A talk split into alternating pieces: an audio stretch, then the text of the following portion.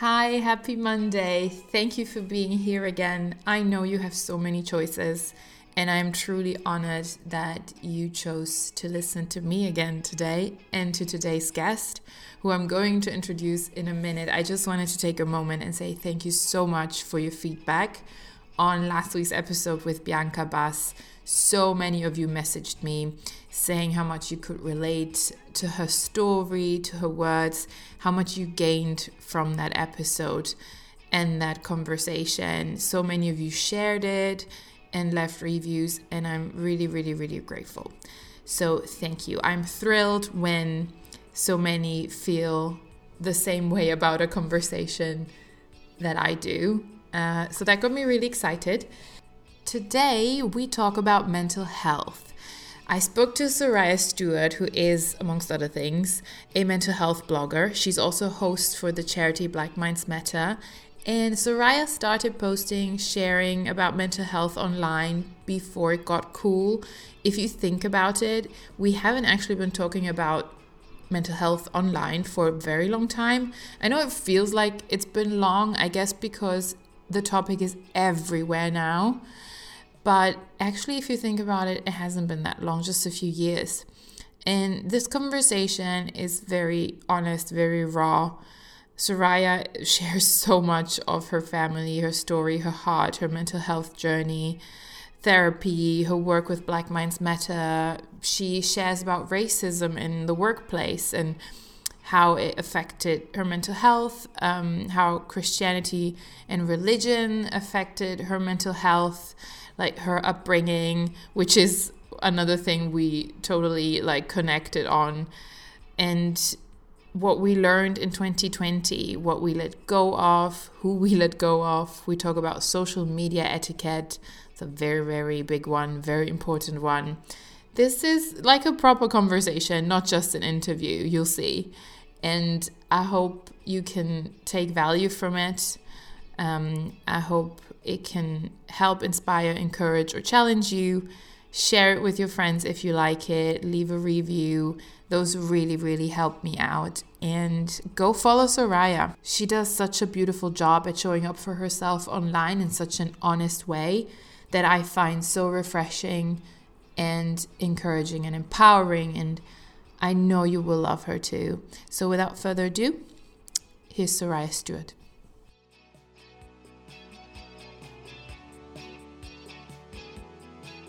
But otherwise I don't do much editing. I love I just love when it's just, you know, the raw yeah, edit. Just, just the, yeah, it's so nice to see you. Can I just say Can I just say it feels like oh I already know you. Like I'm just gonna have a it, chat with a friend.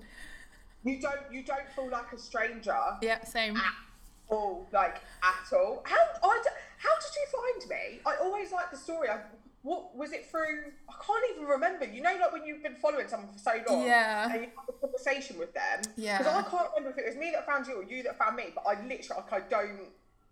I think I don't, I don't remember. I think if if we go back on the Instagram DMs, we would probably um know. probably know more or less. I think I'm not sure right now if I found you through Pete of conversations uh-huh. of money yeah.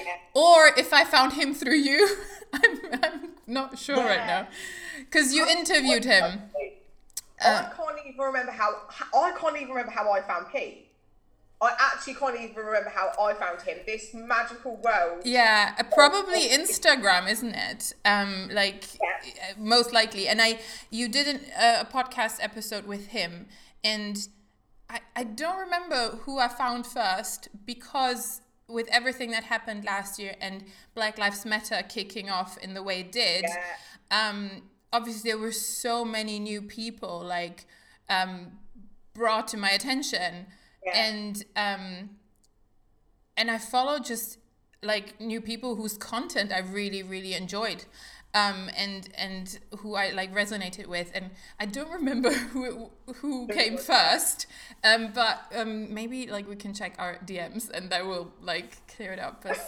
it's either either yeah, I found you first, and, and then Pete, or the other way around. But I'm so glad I did. Same here, and I'm so glad to be on here as well. I'm so excited because I've listened. I listened to some of your stuff before, and Thank just some of the stuff that you post, like I really, really relate to it. Especially the stuff where you talk about like Christianity and stuff. Like I'm sat there and I'm reading it and I'm like, yeah, like I like there's so much of it that I get, and it. I just feel like it's not often that you come across people Mm. who you can resonate with, Mm. especially like on the side of religion, because I Mm. think that's one of the things as well. I don't really tend to talk about on my page, Yeah. just because I feel like me talking about race is enough. I argue with enough people about that, so Yeah. it, it, it's really nice to see someone talking about something else that I relate to. yeah well. that's already So, a yeah, huge topic isn't it? Yeah. Um, and i mean i don't i don't i don't see myself as an advocate for like de- Yeah, deconstructing christianity. Christianity, um, uh, not at all. I mean i it's not like that's I, I put like some accounts like only post about that. Like this is this is what they're about. and i'm so grateful for those accounts. And like i i am here alive because of them basically. Um but yeah i i kind of share a bit of everything that um, I've dealt with and I deal with, and Yeah. things I've, I've, I see like as important and I value. And um, that is so interesting to me that you can resonate to that part as well because um, it's it's something I'm. There's not many people, as you said, like who who who leave that world who have or who just have like a massive paradigm shift from like one belief to another or to to no, to no belief like belief. it, it is a it is a big deal to completely change your worldview like that and it's it's it's a weird thing to happen as well and um there's not yeah just not many people there's many people in the world i know that now but um to actually meet someone and and talk to them face to face it's it's quite rare um to to find that so and i would love because i actually don't i know a lot of things about you i know what you care about i Yeah. i know what you share online but i actually don't know you you know Yeah. like your story and your background Yeah. and i would love i'm so curious to hear yeah. like everything everything um Yeah. that's why i told you like i don't i have like a few like questions written down but i would i would love to take it from there from your story from the beginning how Yeah. you grew up and you your childhood and your influences and even with Yeah. christianity what what what's your story there like um uh, Yeah. just whatever you want to share start from i don't know birth Yeah. I think I think it probably quite, quite kind of like intertwines like um, Yeah. quite well from like where I was in childhood, how I grew up to where I am now. Like I'll give you like the long and short of it. So um, my mum brought me up on her own. My my dad sort of dipped in and dipped out, and I stopped talking to him when I was thirteen. Okay. But his parents, so my dad's side of the family, my nan's a pastor. She's like a big Pentecostal Christian pastor. Like she's really well known, like where she lives. Like whenever I go and because my my I still have like a relationship with my brother and his mum. Yeah. Whenever I go to that town, like I'll randomly bump into people and they'll be like, "Oh my god, you're Pastor Stuart's granddaughter," and all of that kind of stuff. And I'm like, "Yeah, yeah." yeah." They're like, "I haven't seen you since you were a kid," and all of that kind of stuff. Mm. So I think I got to the age of about 14 and I said to my nan, I was like, I um, don't want to go to church anymore. I don't believe in Christianity because my dad's abandoned me and I just don't understand why that's why that's happened. If like, you know, all of these if, if Christianity is supposed to be so great and God's supposed to be so good, why is this happening to me? Mm-hmm.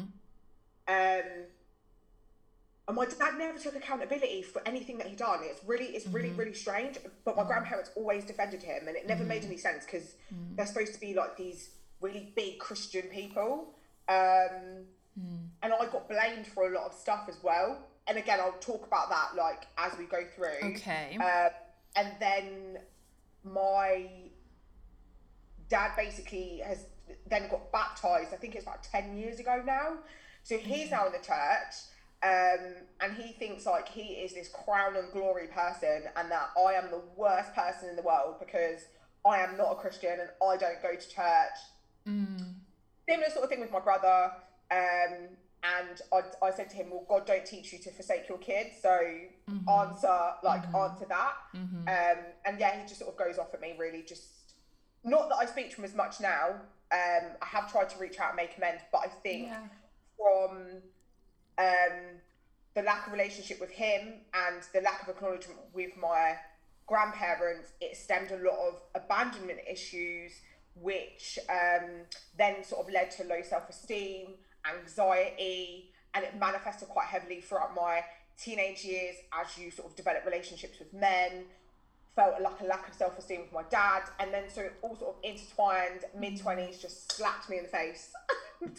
Here we are, mm. um, then having to acknowledge what it was. Yeah, went through anxiety, depression, really bad relationships, then therapy. Mm. I would probably say the last two years now are the healthiest mentally wise that I've been. Mm-hmm. But mm-hmm. I think um, being in the background that I am, sort of Jamaican, Caribbean, Barbados, we don't really speak about a lot of these things. Um, told to keep everything on like the hush, the quiet, etc., etc. Yeah. Um, so yeah, that that's sort of the story, and I think what what a lot of people can sort of sometimes relate to is the parental side of things. I think society sort of tells you that you must have good relationships with your parents, mm-hmm. like.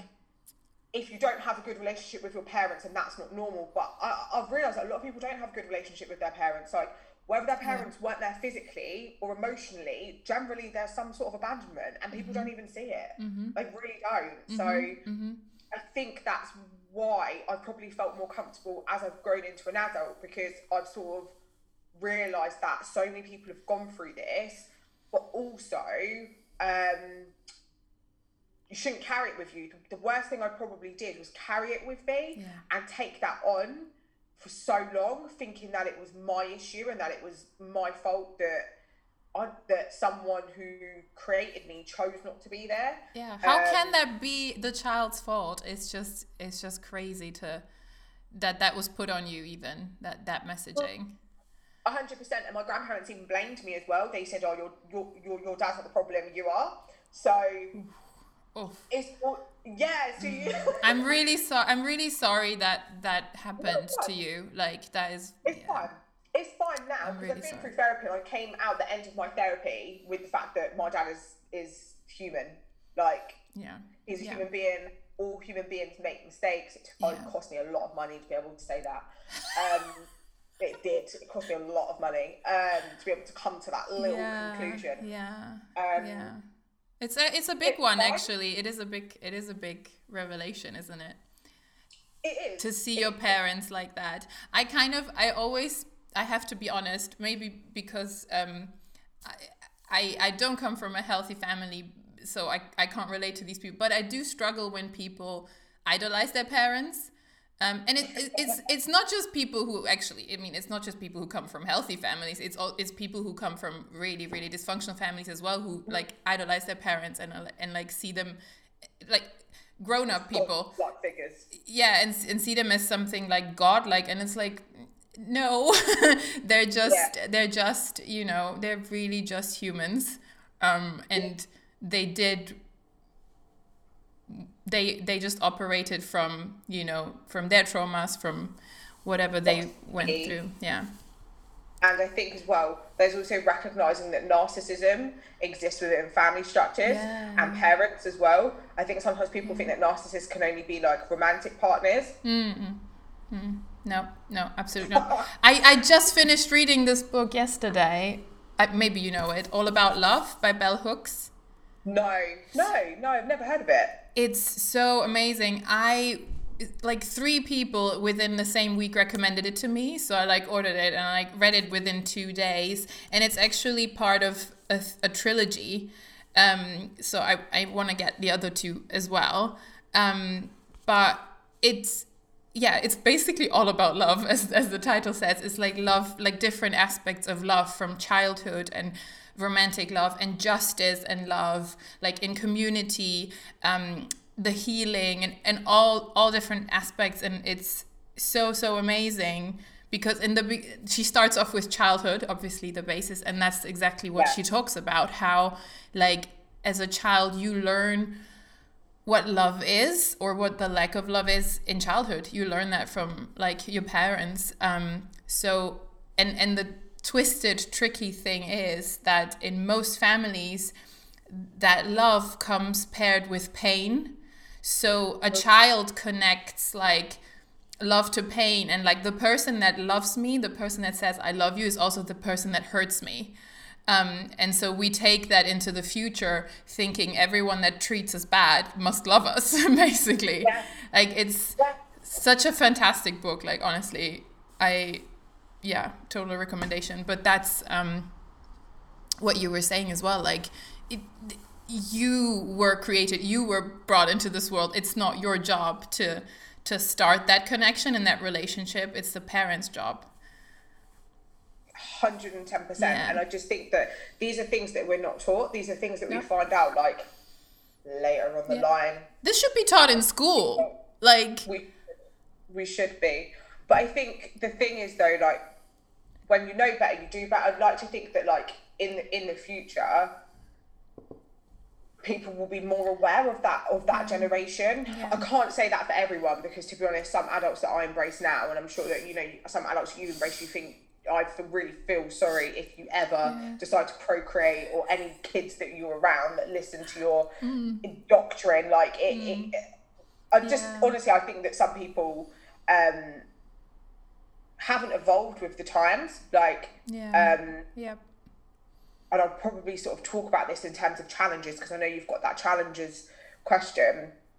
Um, oh, I mean, that... you can you can you can just you can just say what you want to say now. Like you can just weave it in. you, you, you, said in the last question about people that have, that have challenged me, and yeah. I just sat there and I thought, like, who are two people that have challenged me last year? And I'd probably say one of those is um, Kelechi Okafor, who speaks a lot about racism, mm-hmm. a lot about racism, yeah, a yeah. lot about white supremacy, because yeah. there's a lot of stuff going on right now with um, Shakira and Florence Given. Yeah. For me, it was a really pivotal moment because there was a lot of racism that I suffered in my place of work. Like, mm. and I found a new job now. Started it like it's my first week, and for me, it was a huge challenge because I didn't know how to use my voice and it was a really really big challenge and then i'm in a, a room full of white men mm. who then use the excuse of oh yeah but i'm from a different time and it's a case of but you learned how to use an iphone like yeah, yeah. if you acclimatize on how to use an iphone why can you not learn how not to be a racist and it's it's things like that that really challenged me to not question myself mm-hmm. and actually believe in myself and not doubt what I was hearing. And, and that mm-hmm. was probably one of the biggest challenges that I had last year. Like, one of the biggest, biggest challenges is challenging the norms of, of, of corporate structures yeah. and of going against that grain. Because really, there are a lot of people, a lot of us who are in these structures and there's so much misogyny, yeah. racism, and just all of this disgraceful stuff which is seen as normal when it's not. And um, it can be scary because if you're not in a position to leave, which I wasn't, I needed mm-hmm. to find a job 1st mm-hmm. and it can really mess with you. Yeah. So yeah, probably that was probably my biggest challenge of last year. Like without a doubt, like going through that, especially in the middle of BLM as well, it was hell. I didn't yeah. really talk about it either. It's not saying that you really saw me that you really saw me speak about. I didn't really talk about it, but that was a real big thing for me last year. Like it made me so ill, so oh. ill. Like physically or mentally or both. Both. I had mm. really bad IBS. Mm. Um, I was missing periods. Mm. Um, strong fatigue. I, I honestly, I was so so so ill, like so ill and it was all because of that all because i was having to go into work all the time being forced to go in in the middle of the pandemic as well. Oh, mm. do you know what? I'm so glad that that's happened now that someone's decided to message me now not in the middle of the podcast. Um yeah no honestly i don't I, I think that people sometimes really don't understand the effects that racism within structures have because mm-hmm, i mm-hmm. was one black woman in the office full of i think there's like 15 of us um, mm. two other women. Um, one of them went on maternity leave. The other one was one, was my manager's partner. Mm-hmm. So it's like the only black woman there, having to sit there and listen to certain things, rape jokes, um, racist comments to do with like Meghan and Harry. Like it was hell. It was hell. God. So yeah, it, it's not. You know, like how they that old saying, like the whole sticks and stones will break my bones. Like that is like the biggest lie ever Mm, because it's. I think the one thing that I've uh, I've learned throughout that is um, don't don't sacrifice yourself and Yeah. probably had I been in a better position financially I probably would have just left That's probably Mm-hmm. So you stayed longer than yeah, you stayed longer than than your health allowed to basically. yeah overstayed uh, it, yeah. massively Yeah, like massively yeah. but That's interesting then because um I I was wondering and it's one of the things I wrote down as well cuz for me as a white person last year changed a lot of things like with Black Lives Matter uh, becoming so big even over here because it was Yeah. to me it was always something happening like n- not in Europe um not not as not as big. So for me obviously life awareness everything changed a lot a, a lot last year. And I was wondering like you obviously you've you you've you've been black all your life. Um Yeah. and um and it's interesting that you said you you found your voice last year. So I guess like because I wrote down like how has anything changed for you? Have your relationships changed last year? Yeah. And obviously you just mentioned you changed like massively through what happened. And I guess Yeah. through the influence of other people and seeing other people's like voice as well. Yeah, I mean, racism it's always been there, but honestly, I've Yeah. never had an issue with it in work. And that it, and, it, Okay. and it started before the Black Lives Matter movement as well. It started just before that. I think I got this tattoo in like, when did I get this? 2019. Okay. Um, and for me, it signified breaking free. what does And the tattoo what does the tattoo say like for people who get cuz they can't see you? Oh, they can't see it. So um, it's like uh, a fist breaking out of a shackle. So like if you ma- imagine a slave's arm breaking free out of a shackle. yes, yeah. Um, and I got that done in 2019, and then I thought like last year I thought could, this couldn't be more appropriate, really, could it? Um, so yeah, for me it was just a case of being shocked. I think really that I was facing it in work, but again. One thing I also need to point out is that I'm a light skinned black woman. I think that's really important to point out I'm not a dark skinned black woman, and um, it's important to recognise that I have um, that privilege. I, although I'm, I'm not proud of having that privilege, but you have to acknowledge it. It also goes along with acknowledging things like you know like white privilege because they they exist. I have a Yeah. light skin privilege, and I definitely think Yeah. there are some spaces. Namely, my workspace. I sat there and I wondered to myself after a while, would I have got my job if I was a dark skinned black woman? um, and part of me don't I don't think that I would have. And um, yeah, the the whole colorism in itself that is like a whole different ball game. But Yeah. yeah, like it's important to speak up about colorism as well as Yeah. as well as racism because there is also an important factor Yeah. too. Gosh, Yeah. I mean, yeah, there's like there's so many. I mean, I'm still learning every day new Yeah. new things, new aspects of it, new aspects of racism, new new language as well, and and and new information. And I think what has been really important for me to understand as well was um, last year was that while this is like a collective experience like still like black people are not like one blob. It's not like a monolith. Like it's still everyone has an individual story with individual experiences and also opinions like that are different. Um which um one of one of my uh, friends she called me out on that on Instagram last year a few months ago and then we um, we she did a life with me about it like about the stupid things that I said.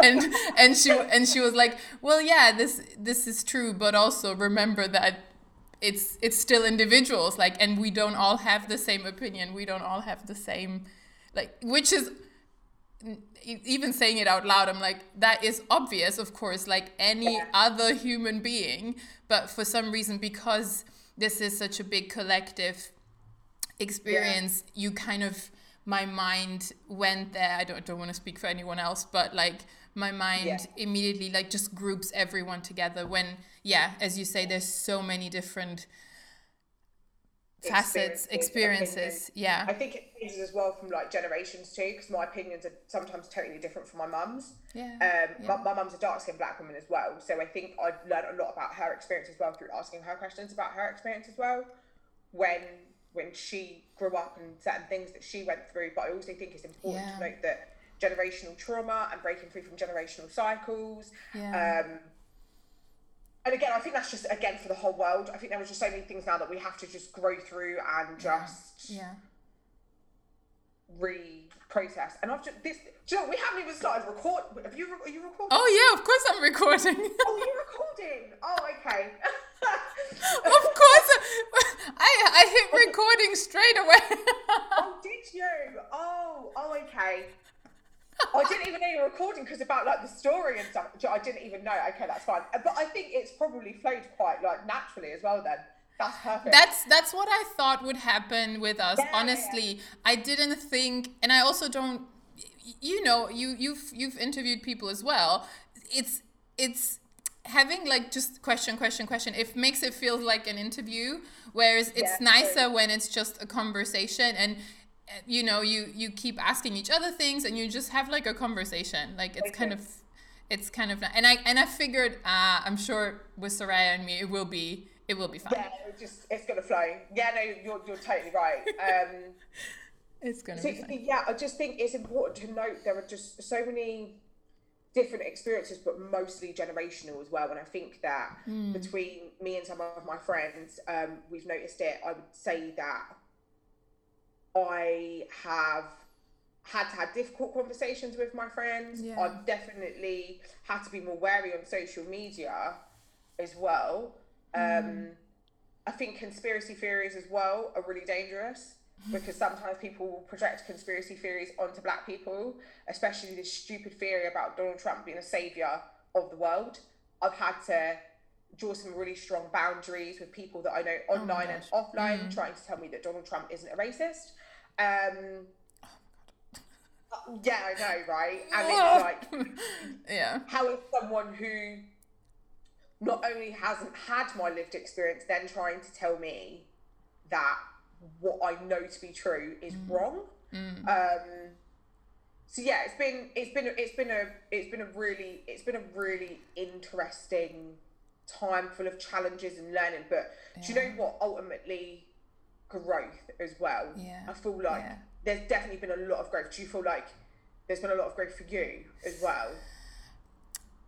I, I feel like the the thing yeah the thing that I said at a year ago in January 2020 like my affirmation and intention what I wanted to one of the things I wanted to learn in 2020 mm. I didn't know that that would actually happen that way was um to to learn how to let go and to learn how to flow mm. with with my life because I, I yeah I, I have I've really really struggled with that before and and have just always had like that grip of fear around situations and people and relationships um, and I really wanted to learn to trust and to trust my life and to trust and to let go.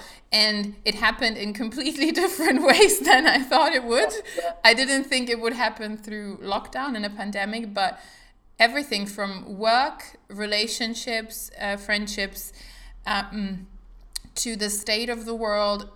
I completely, there was no control last year at all. And it was kind of, and at the same time, it was still like up to us to make the best out of it if, if that makes sense like to um obviously yeah it's it wasn't in our control what was happening but um you know it's it's we can control how we react to it basically and that's kind of one of the main things i learned last year because my life the day to day didn't change as, as much i'm self-employed I sit at home a lot. I work at home.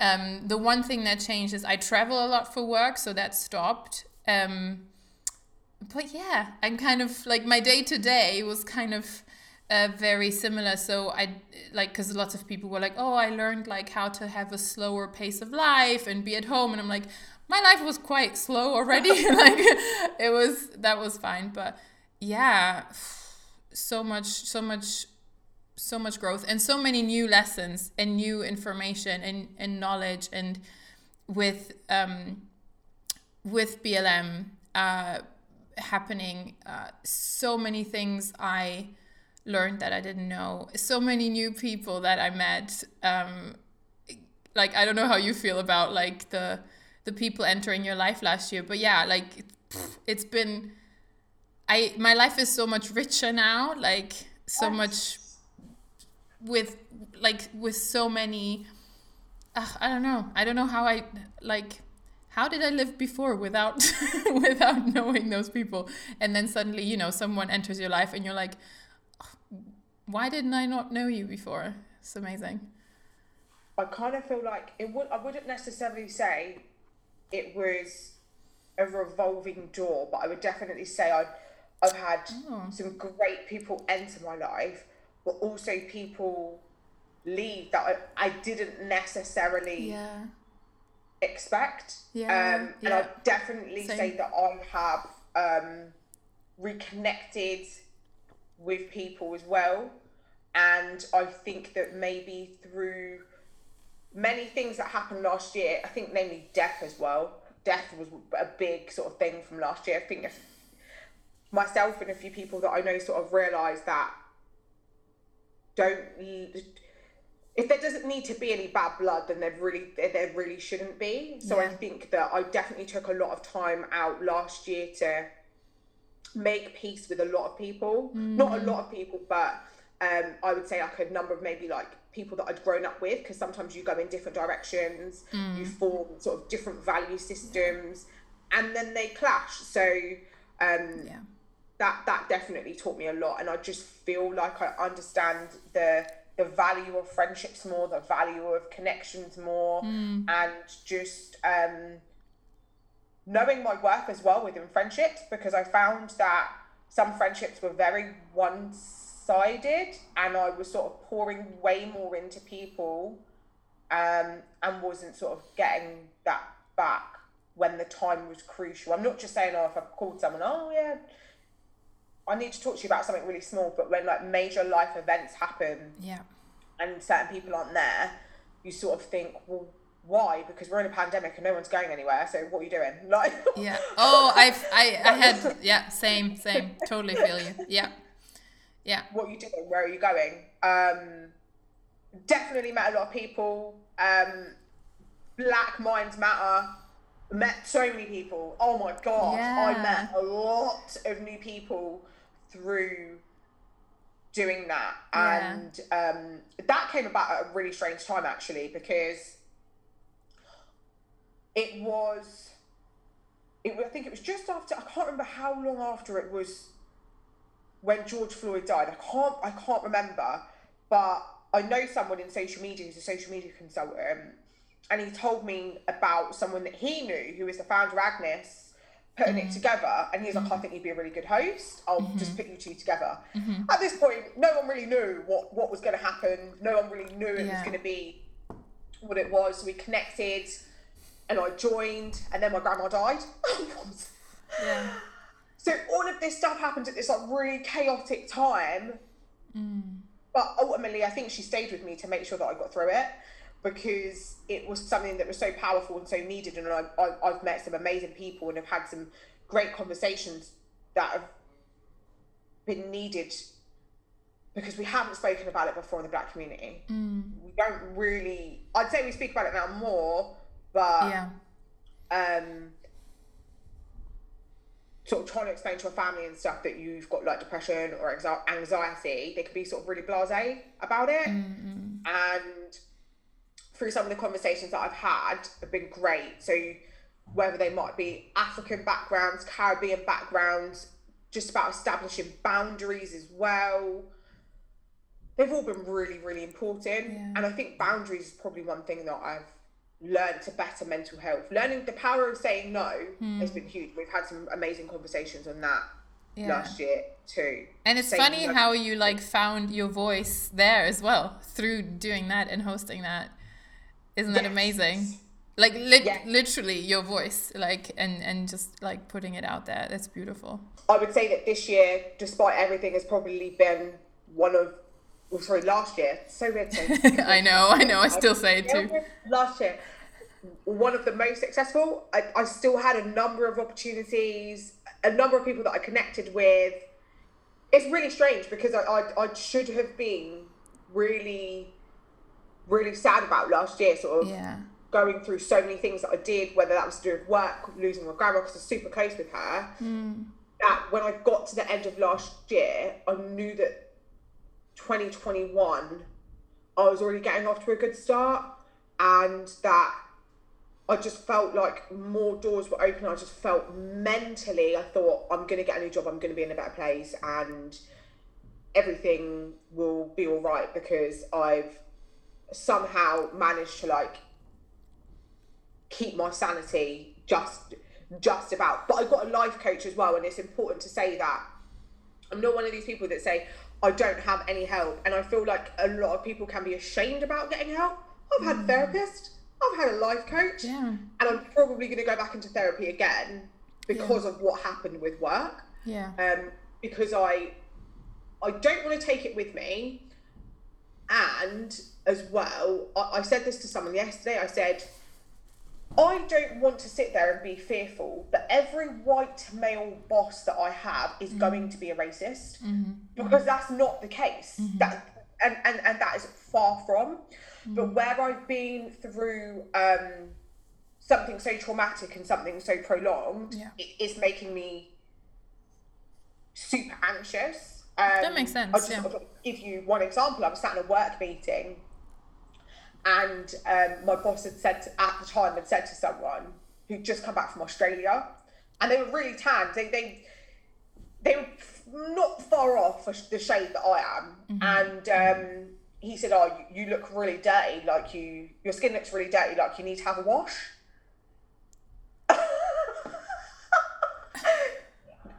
Just for the record, everyone, you actually can't see Nadia's face, but her face is a picture.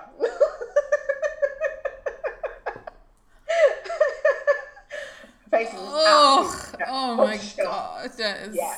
ugh. So, um, yeah, that was just like one of the things that that I went through. So yeah, I think I probably will be talking about it more, but I think at the time it was probably just something so difficult for me to go through mentally. when this happened at work, like nobody around you would say anything. Nobody would speak up or like say this is not funny, like or whatever. Nobody. Not really, no. Mm. People would talk talk about it to be in private, but then they wouldn't want to disturb the status quo because ultimately, Sure, yeah. ultimately, I think some people felt like it was their job on the line too. And if you go against, like, basically, don't Mm. bite the hand that feeds you. Mm-hmm, And sometimes you have to, like, you know, like when I left, he was like, "Oh, you know, be a good leaver," because I think he knew, he knew why I was leaving Yeah. my my sort of saying is, and I think you know what, don't be afraid to burn bridges if you never plan on walking back across. Yeah. It- Yeah. and I think you know sometimes that goes without saying. You have to be like that in life sometimes as well, and don't feel like. And this is just outside of like race. Don't let people tone police you into sort of thinking that you need to make yourself small. And I don't know about you, but I see this a lot. People sort of making themselves shrink to make them to make other people feel better and carrying a lot of like guilt Yeah. and shame and stuff with them Yeah. when it's it's not something that needs to happen. And I would definitely say feelings of guilt and shame have probably carried have sometimes really followed me through in within life. And I think sometimes when you become so used to those feelings, they become quite normal. Yeah. And I would probably say that stems back to maybe like my childhood of like being abandoned and feeling really ashamed that like you know I didn't have a dad or um feeling guilty of maybe it was something that I done and then you know when you hear all your friends they, they it sounds like they've got these perfect life with their parents and yeah I know they've got yeah. perfect little families and stuff and you think well you feel embarrassed like I did I used to feel like really embarrassed like when I was younger and stuff and mm. my friends were oh yeah, yeah. like I'm going out with my dad and this and that and like I never I never had that so I guess those sorts of feelings are feelings that I've probably had for a while. Mm. And it doesn't mean to say that I should have them at all, but you just become used to them. They're just familiar. They feel like home it. and it's kind of like a comfort. It's in a twisted way, it feels safe because it's what you know, right? Very, very much so. Yeah. I, I, I wish that people could sort of unlearn unlearn these feelings. And I think that it also comes down to a point of where we really can't rely anymore on the education system to teach us these things. Oh, no. Because the education system, especially in the UK, has shown their hand at the fact that they, they aren't prepared to go outside of the national school curriculum in yeah. order to teach kids what they should know to lead a healthier and toxic free yeah or possible toxic free life so whether that's learning about self-love healthy boundaries um things like you know even things like how to save and how to do taxes and things like that. Yeah. Just things like that that mm-hmm. are just useful because I don't know about you I don't know when the last time I used Pythagoras' theorem was. Like has anyone ever used Pythagoras' theorem in their real life? I I've, I've never I I did it I in school that was the last time Exactly. Never, never again. And I can tell you, like, it's not just England. Like, I grew up in Germany. I did school in Germany. Same thing. Like, I, I always hated school as well. And when I was done, like in your twenties, I don't know if you heard people, if you would hear people say that, but, or if you do, because you are in your twenties. um, latter end of my 20s. I'm 29 in well, about four weeks. But like some people, like I, I haven't heard this in a while, but when I was in my 20s, I, I would hear people say, I guess because it wasn't that far away, they would say, oh, school was such a nice time. I wish I could go back. Those were the good days, like being in school. And I was always like, what the fuck yeah. are you talking about? like school was school was terrible and and um yeah it was the same as you just mentioned same thing in Germany like you don't get prepared there's just a standard curriculum. Um, you, you're not prepared for actual life.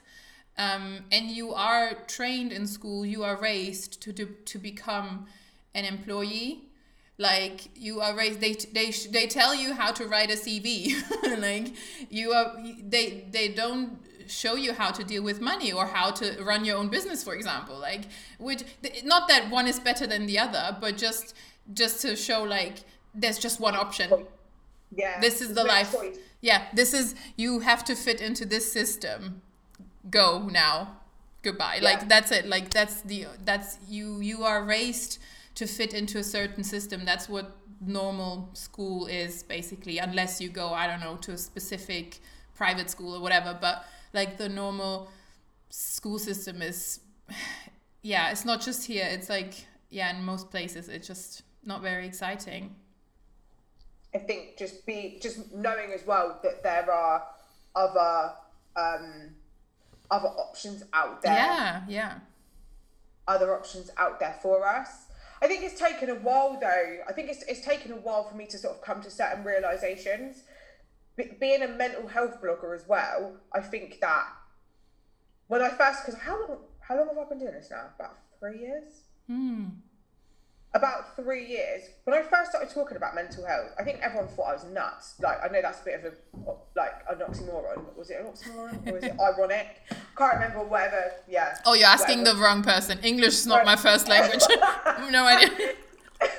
I, you know, ironic. That's it. I think it's a bit ironic. Ironic. Let's go with that one. I was crazy because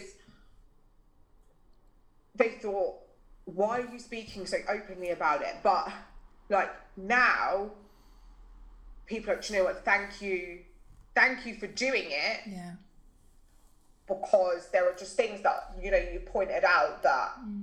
are really really relevant and i think too many things get normalized like way yeah. way too many things get normalized mm-hmm. Mm-hmm. way way way too many things get normalized um, just like I said, certain behaviors of people, um, friends, relationships, parents, and it it really should. I think accountability is also key as well mm. to maintain a, a a a strong or a healthier mental balance. And it took me a long time to be responsible for my actions and I do wonder if that's something that I picked up from childhood, sort of maybe having a parent that didn't have accountability over their actions made me sort of think that I didn't have to take accountability mm. over yeah. my own my own life. Yeah. And then having to sort of separate yourself from that yeah. and having to like grow from that.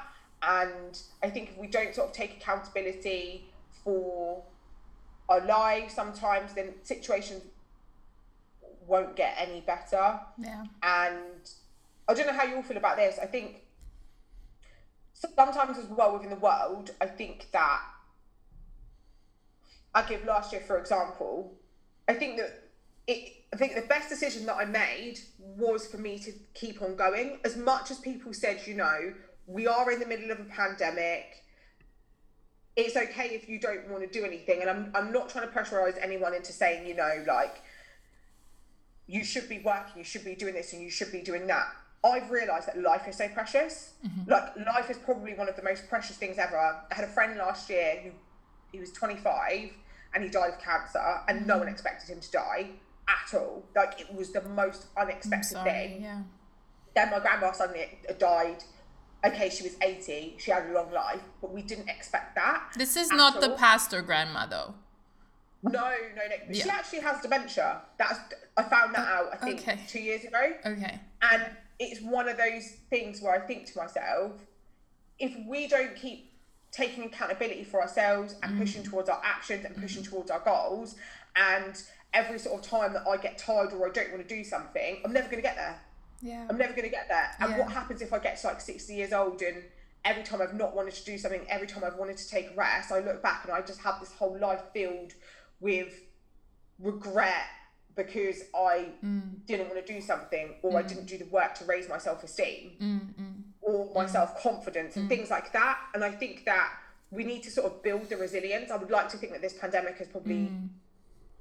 made us more resilient, but I just feel that life is so precious in that we can't sort of sit there and wait for things to change and wait for things to happen. We have to literally want to do it. You know, this I agree with you, and um, I think it's beautiful that you said you're 28, right? Yeah.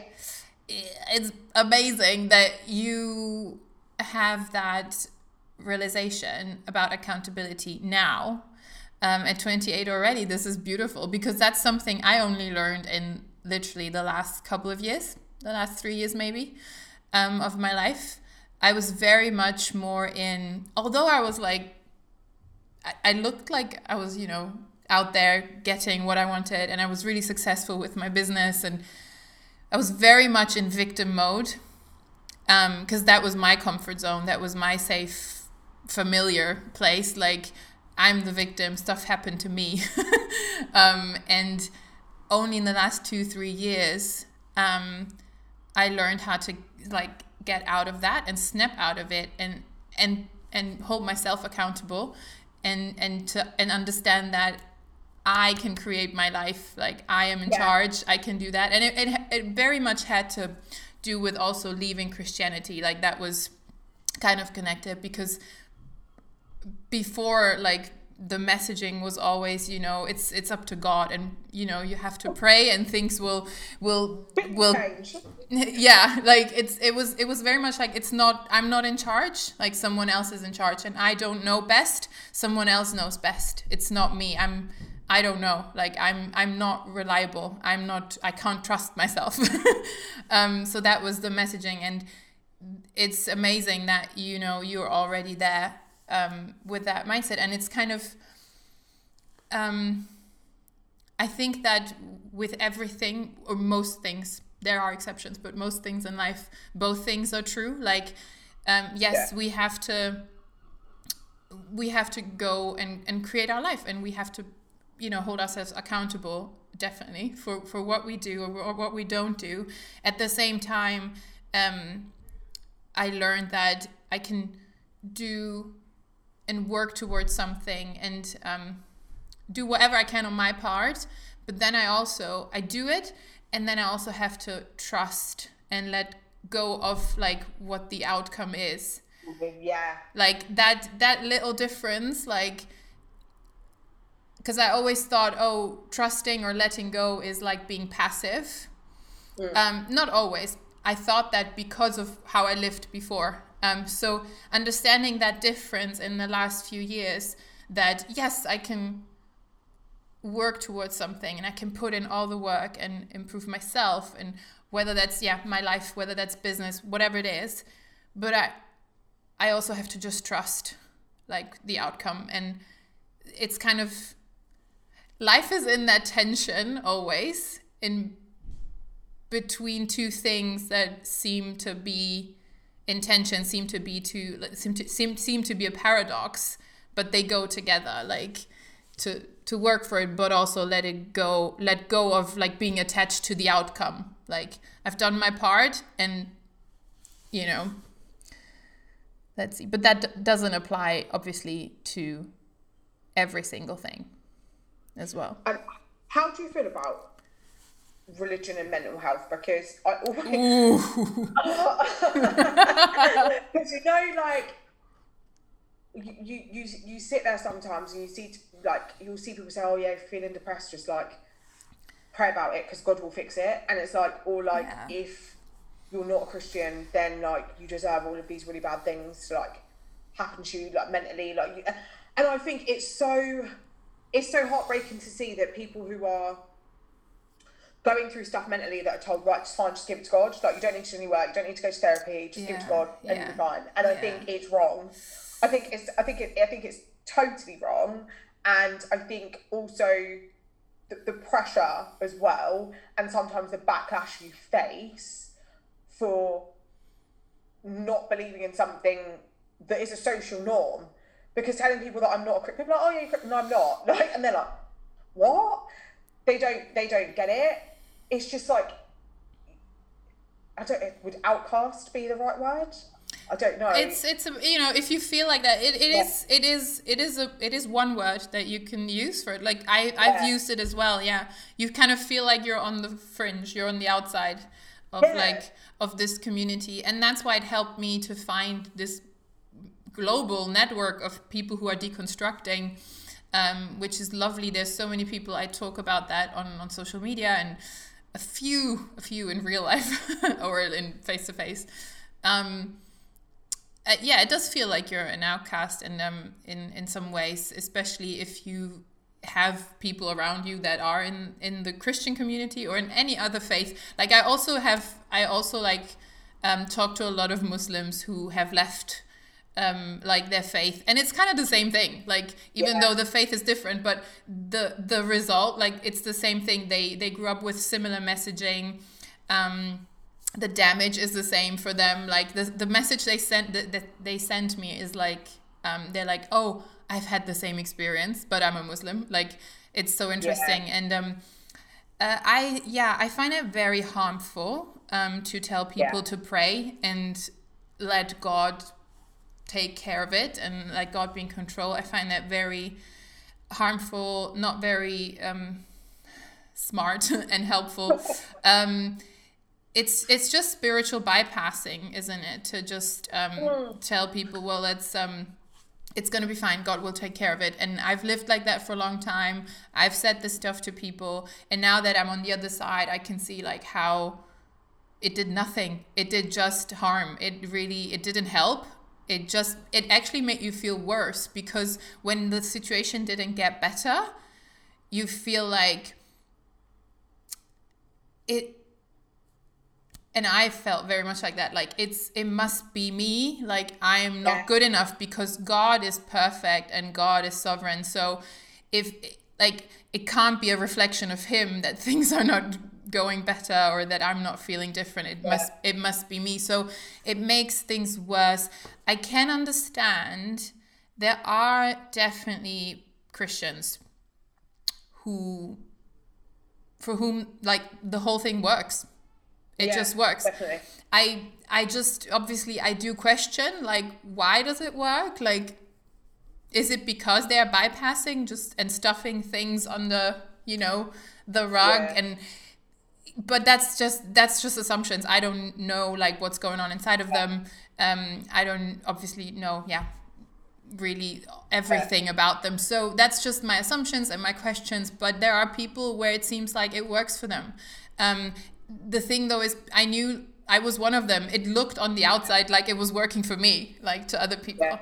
um but it wasn't. So i think religion and mental health is is yeah it's a very very Complex. very complex and it can be religion can be so dangerous so dangerous um, especially because it looks so beautiful and sweet and it looks it looks so nice it's it's packaged like oh like this is good for you Or gift. yeah Um, yeah I think one thing I learned: faith without work just doesn't happen. exactly And exactly like, I, I, do you know what? Do you know what? I pray. I don't. I don't think. Oh, I, well, I definitely do not pray to the Christian God because I, I'm not. I'm. That's not where my faith is now. yeah But I definitely think there are times when I've worked really, really hard on something. Like I put the work in. Like I've Yeah. done the work, and at that point, it's like you said, letting go yeah of that outcome and having faith that everything will be okay. I think my sort of relationship with Christianity, I think I, I probably say it probably had the most effect on me when I was a teen, and that hmm. was purely because it was around that time where things with my dad were not great, and I'd always looked to my dad's parents they were like, I loved them to bits. They, they brought me up. They were perfect. Absolutely loved and adored them. And obviously, my nan being this huge figurehead mm. in the in the church, to then turn around and say to me that I was the problem. So I think that that's huge yeah yeah, it was a really big thing for me. Actually, I think it had a really big effect on my self esteem and how I saw myself of course because I didn't really know how to sort of say to myself, okay, well, no, she's wrong. I thought, well, she must be right. Yeah. Like yeah. And that wasn't the case. Like that i carried that with me for a very very very long time. Mm. And i think a lot of people now some of my cousins in fact don't really understand how i actually have a relationship with them now but they're old people and my nan mm-hmm. has dementia. Mm. So it's like i'm not gonna i'm not gonna harbor ill will against two old people. Mm-hmm. Mm-hmm. And I, I don't think the person in me i don't think that's just not how I want to ca- carry it with me. Like I Yeah. just want to be at peace Yeah. with it, and I Yeah. think anger's like for me. One thing I've learned is that anger is like holding onto a piece of hot coal and expecting the other person to get burnt. yeah it's For true. me, it doesn't really. It hasn't worked like that. I think the path for me Mm. has been forgiveness with boundaries.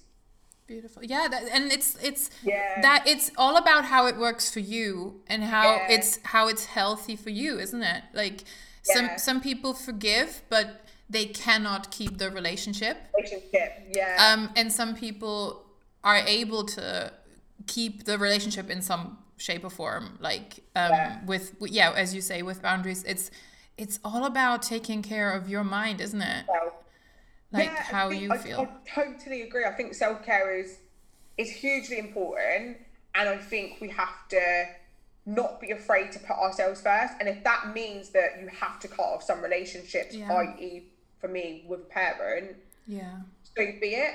Um, there's a really good book I read actually, The Subtle Art of Not Giving a Fuck by Mark Manson.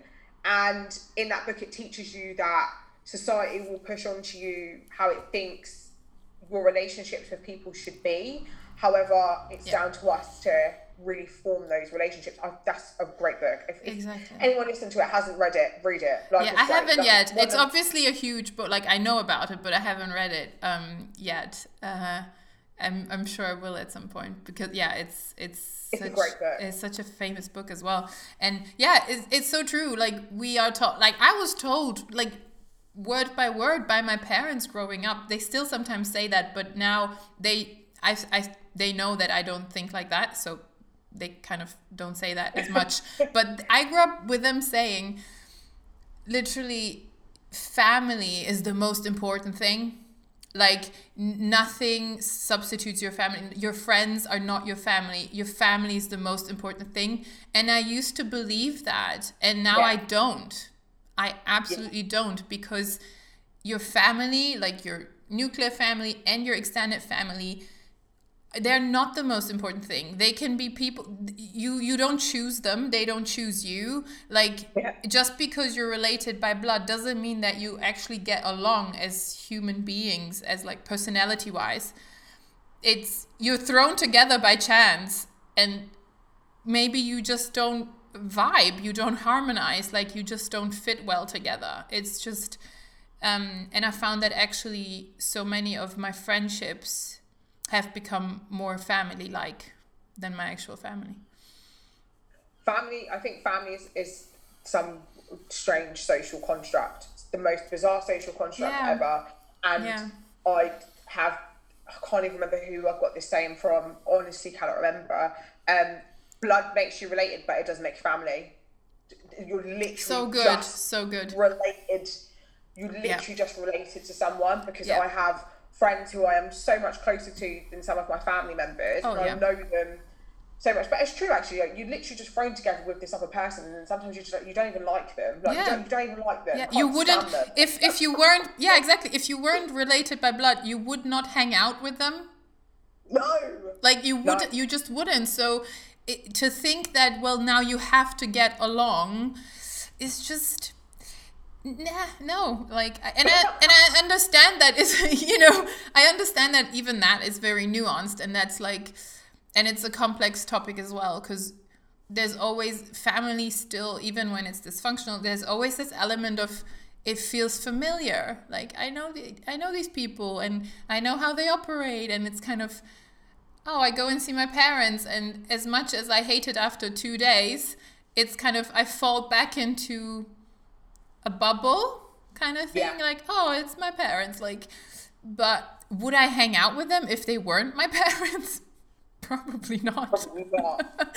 so it's yeah, family's a um, it is it is a tricky one, isn't it? And I and I'd love to know from you because you said in in your family, uh, but also in the Black community, therapy and mental health isn't talked about enough and wasn't talked about you growing up. How did you how did you get to the point of talking about it of e- like even seeking help seeking therapy and then talking about it online? How did you and you're right we haven't been talking about mental health for long online yet. It's it hasn't been that long.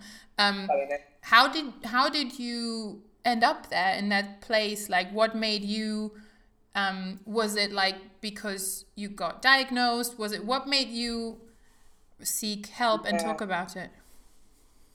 Um, so I think I was formally diagnosed with anxiety when I was 21. Mm. And for ages and ages and ages, my mum was going to me, Oh, do you want to go to therapy? Do you want to go to therapy? Okay.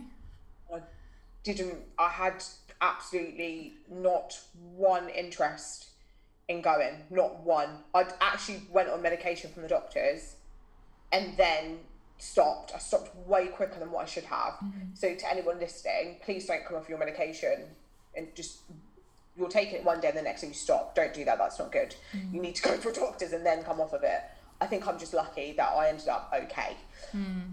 Um, and how did I get diagnosed? I think my mum and my friend at the time that kept saying to me, they were like, "Are you?" I think they noticed that something was up. Um, but looking back, it probably wasn't done in the most healthy way. Um, but I'm glad that I went. Ultimately, no matter the situation, I'm glad that I did go because ultimately yeah. I needed to know that, yeah. that, that there was there was something that I knew deep down that just wasn't healthy. So yeah, I went when I was 21, and then when did I go to therapy? I started going to therapy in 2019 that's when I first went to therapy. Mm. How did I get into the blog? And do you know what? I think I was on I think I was on Instagram and I think I was just scrolling through and all I kept seeing at the time was loads of unmeaningful stuff. Okay. Like it was just meme pages and just totally unmeaningful stuff. And I was like, mm-hmm. I don't, I connect with this a, a, on a very surface level. Mm-hmm.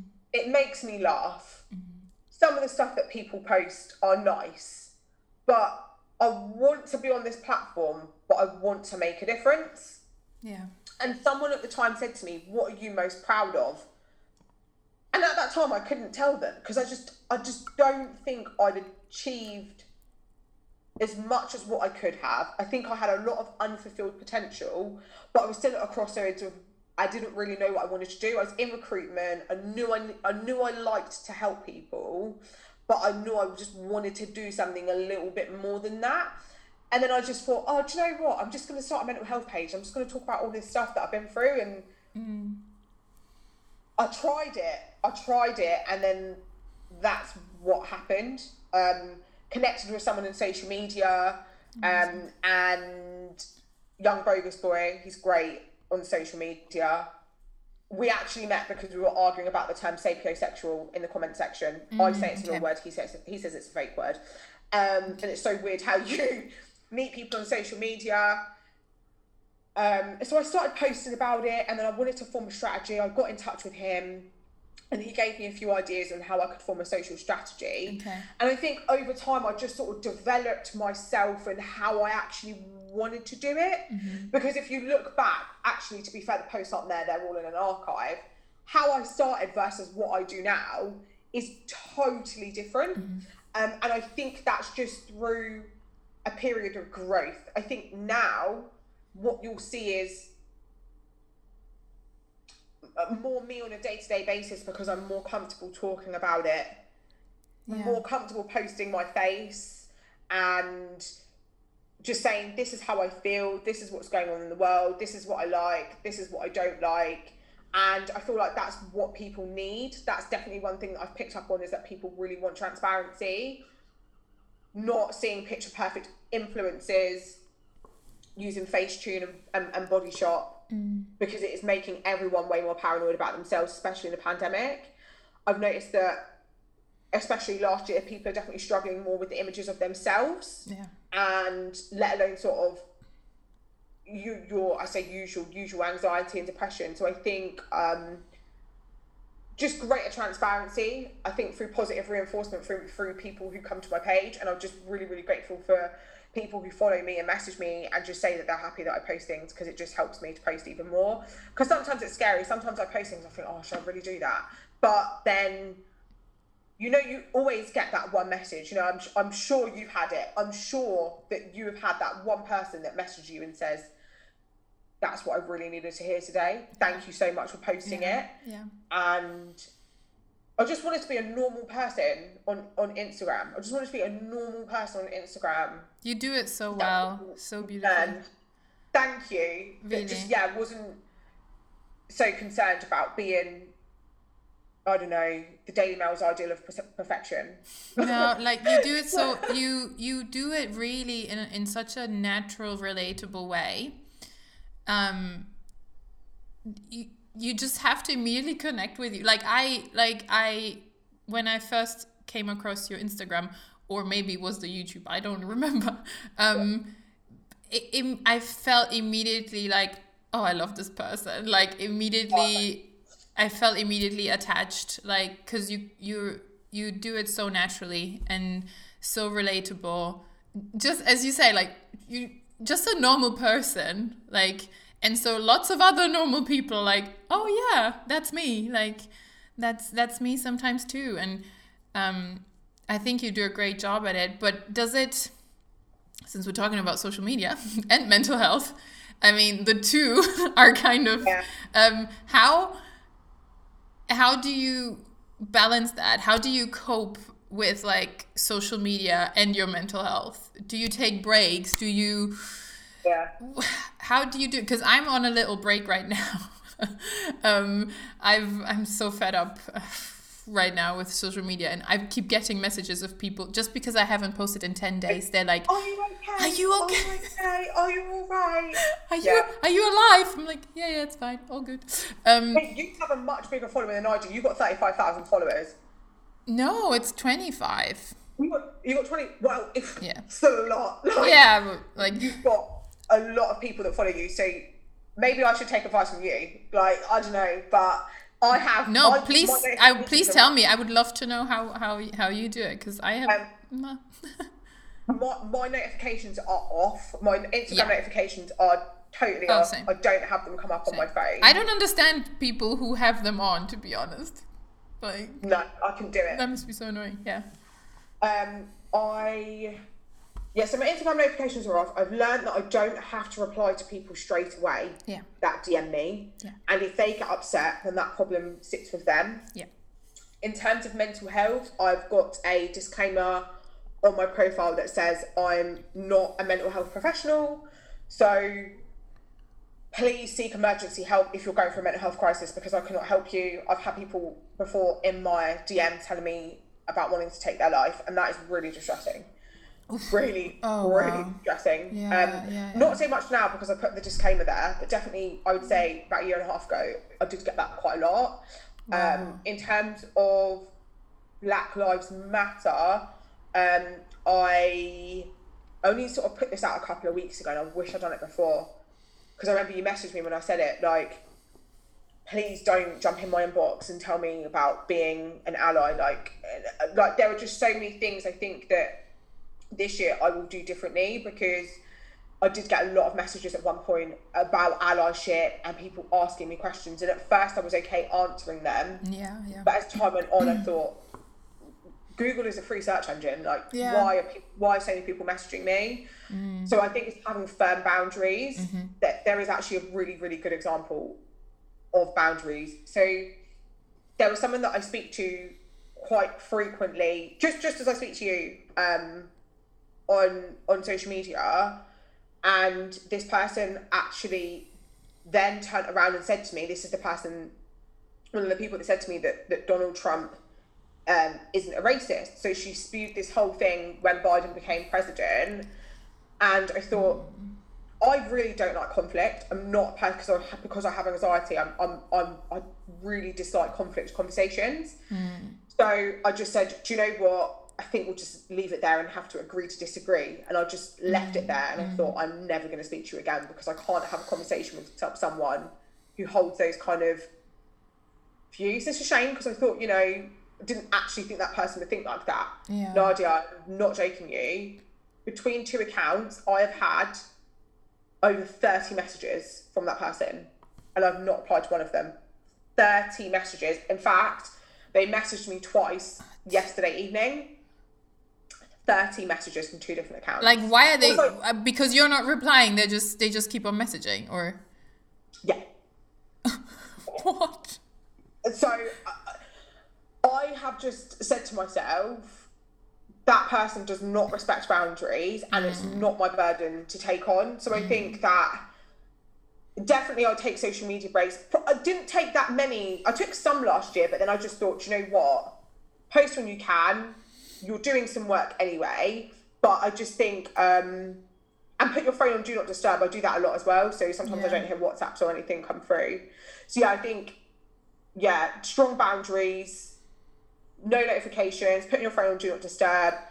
Um, and yeah, just scheduling breaks and not and not feeling guilty because I think the thing is obviously as you know with, so- with social media they've got this stupid algorithm. So the minute you don't post for like two days, your reach drops. Like I, I don't think I posted Yeah. for like nearly ten days. I think I posted yesterday for like the first time. My reach has dropped. So I thought, Yeah. you know what? It is what it is, and I think Yeah. that's a really bad thing with social media that it doesn't want you to get off of it. Yeah, yeah, they want to keep you in the loop, of course. um, but yeah, I'm.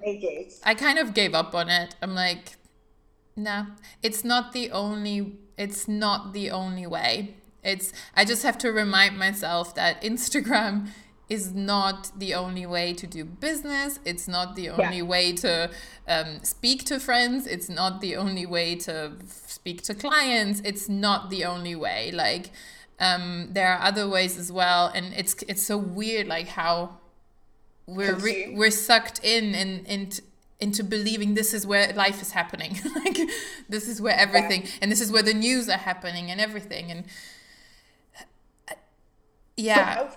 It's it's it's, it's, crazy and i've yeah de- definitely felt that with the algorithm although by now i don't care anymore. I'm like yeah I, like sometimes the photo gets 2000 likes sometimes it's 200 whatever. Like i'm i don't like i can't i'm like this is ridiculous but i'm just gonna not care anymore.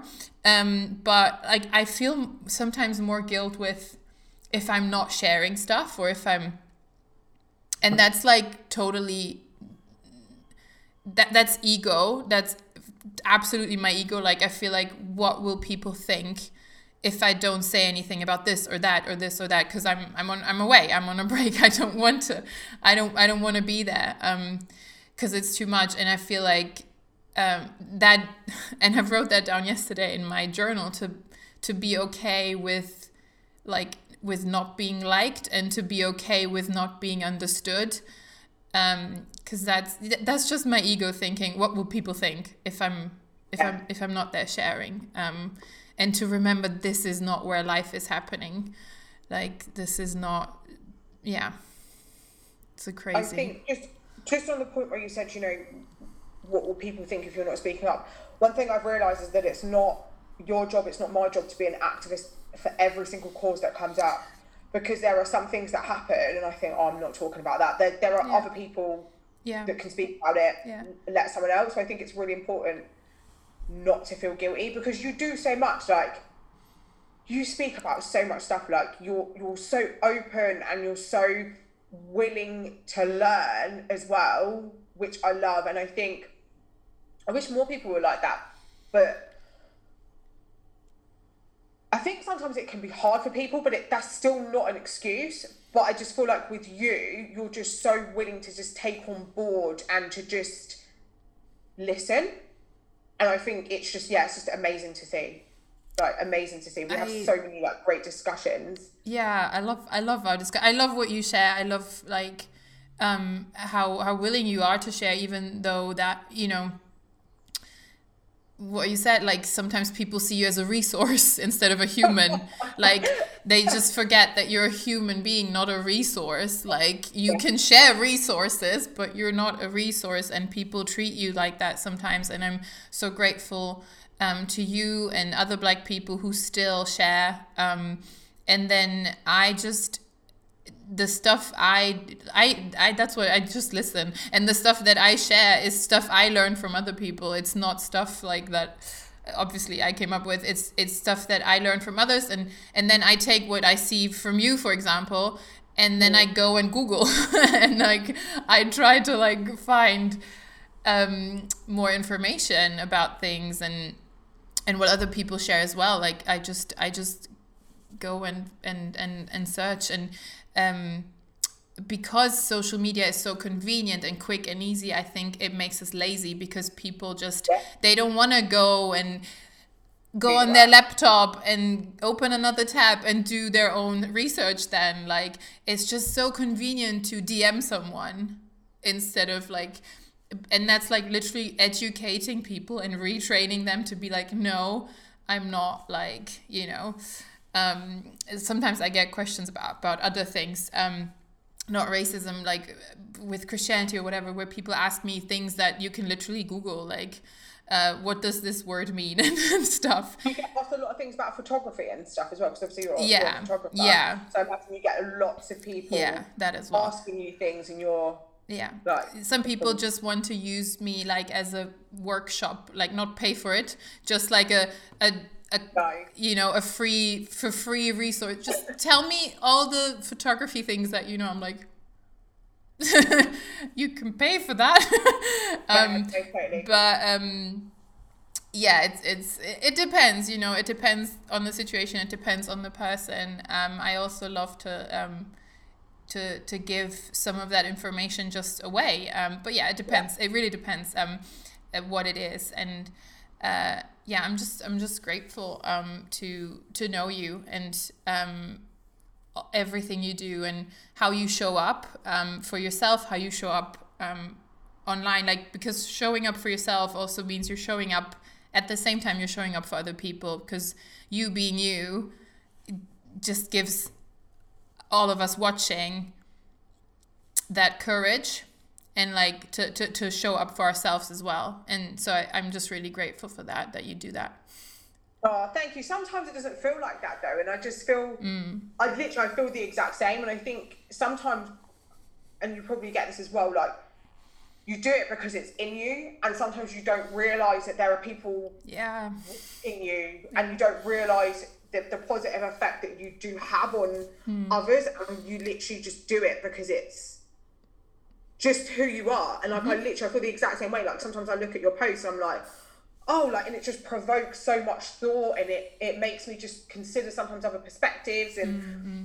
other things that i hadn't thought about before so yeah it's just really enriching that's the word enriching thank you same same and and that's why why i knew our conversation would just flow because from your online pre- yeah pre- presence my my english today is like all over the place from your online presence um I could just tell this is you. Like there's no I knew in real life you would be exactly the same.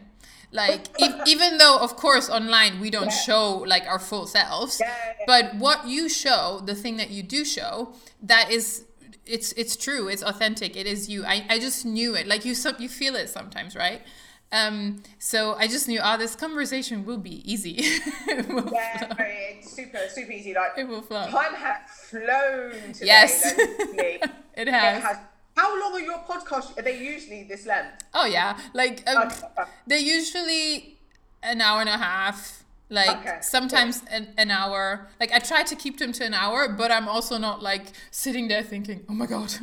Yeah, um, um, uh, unless obviously i mean i, I don't want to like you know take up your whole day but on the other hand we are in lockdown I'm not going anywhere i think the only thing i'm probably going to do today is go to go to tesco's to get some apple juice that's probably like my my daily walk because i've noticed that i need to get out of the house yeah yeah the other day i just had to just go to town and go to go to boots to go and like get some hair gel that's not an essential item i know everyone who's probably thinking you didn't need to do that but i was in isolation all over Christmas. So I think I can count on one hand the amount of times I've yeah. left my house. Yeah, and you should go out like once a day, right? Yeah. And like just move and as long as it's like light, yeah, it, it, it the sun sets in like two hours. So yeah, as long as it's light out there, we should go outside. I have one last question, which you kind of in already have you answered yeah. it before, like who challenged you because um, my last question to everyone is always who has inspired you lately or challenged you or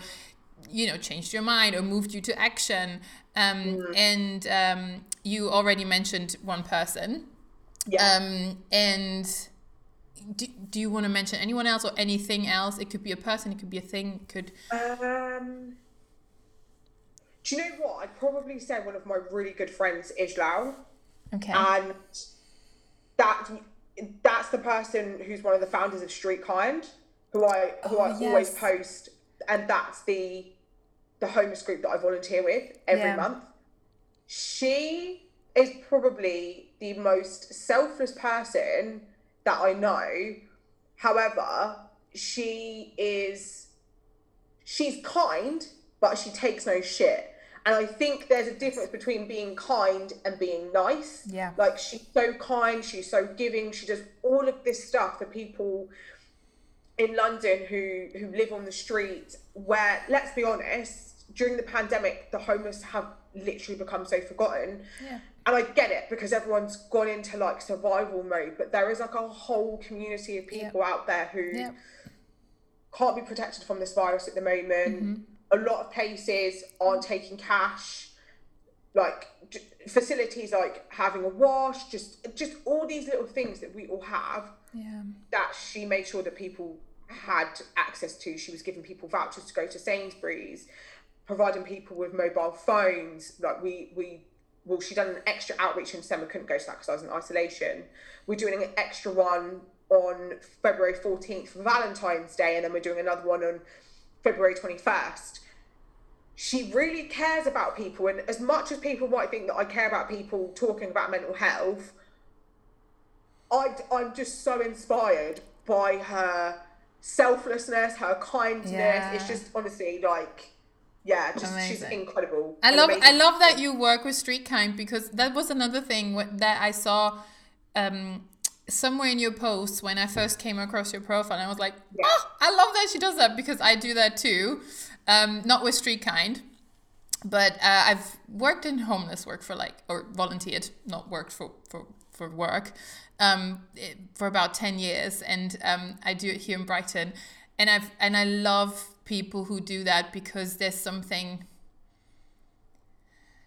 I mean, those are people like, yeah, as you, not just in the pandemic, but they are literally forgotten. They're not looked at. People don't look at them. Um, they're dehumanized a lot. Th- yeah, they're not seen. They're, yeah, to use the word outcast again, it's like they are yeah. outcasts, like of of society, and it's it breaks my heart. And um, when I come across people who who do that work, um, it makes me feel so so joyful because I know your heart is breaking for that as well.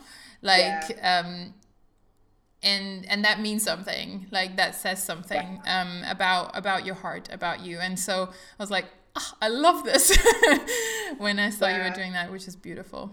The irony is is that we do it opposite the Savoy where we where Whoa. We, like every well not not saying like the big one the one in Piccadilly like the big yeah yeah, yeah the, the, the Savoy like yeah, yeah. is just down the road. Yeah. We literally do it right opposite the oh. Savoy. So not last year year before. You yeah. always see the Rolls Royces going in and out. Yeah. And then we would have 100 to 200 people that wow. were homeless that didn't have anything. And it's just like this great big massive poverty gap and it wow. really it really makes you see like the, the stark difference and mm-hmm. i think that being more considerate to others it doesn't cost anything yeah. and also we shouldn't judge because you'll know this the positions like that that sometimes people have, have gotten themselves into is through no fault of their own yep. it could literally happen to anyone. anyone. We don't know people's stories. We shouldn't anyone. judge. And another thing I'd like to say to anyone listening to this: don't take pe- don't take pictures of homeless people because you don't know who they're running from. I always yeah. see people doing this online, filming the faces of homeless people when mm. we don't know they could be running from domestic violence they could be yeah. running from all kinds of abuse mm-hmm. and the first thing that a lot of people want to do is put a camera in, in, in a homeless person's face because they want to show everyone that they're doing charity work and it is so so so so so so so dangerous. So yeah yeah. to anyone out there that's listening to us right now please don't do it. It's also just not like it's so like you're just looking at them as an object in that moment. Like are you asking for permission? Are you like what is like you can't just you can't just do that. It's not an object. It's a human being. Um Oh, it's it, and it's yeah, as you said, it, this is something that can happen to anyone, and I think that's why people don't like looking at homeless people, and you just walk by and you don't look into their face because it makes us think that it makes us think about it too much. This is something that can happen to anyone. When I first started working, which was actually in London when I was 19, I first started doing homeless work, and the homeless shelter uh, that was in Waterloo, um, where I worked, and like, it, I mean, it was 99% men who came in. It was like yeah. one one woman out of 120 people every day. And I mean now it has changed a little bit, but th- the stories were so similar. Mm. The stories were so similar like there were university professors there and and people like who who've had lives like yeah. like we forget about like they had they used to have a life like with with interests and and family and friends and things they loved and and and they had so many similar stories like i don't know wife left them and then they started drinking and then they lost their job and then they lost the house like it, yeah. there were there were so many similar stories and you and and they were people like you and I at some point like I mean they still are but with a yeah. life with a whole life um and I think it's it's uncomfortable to look at them because it reminds us that this is just something that it's not their fault. This is something that can happen um, to anyone. But beautiful. Yay for your friend. Yeah, it's that. Amazing, amazing, beautiful. Um, thank you so much. Thank you for for having me. for this super long chat. I, I could go I could go on, and I hope we we manage after this is over. We managed to like have a hot chocolate or something together. Yes, definitely, hundred percent. Thank you so much for having me because when you mentioned that you wanted me to come, and I was like, oh my gosh, yes, yes, hundred percent. So yeah, I'm glad that we made this happen. So I'm so glad you said yes. I'm so so honored. Oh, I I loved I loved our conversation. Thank you so much.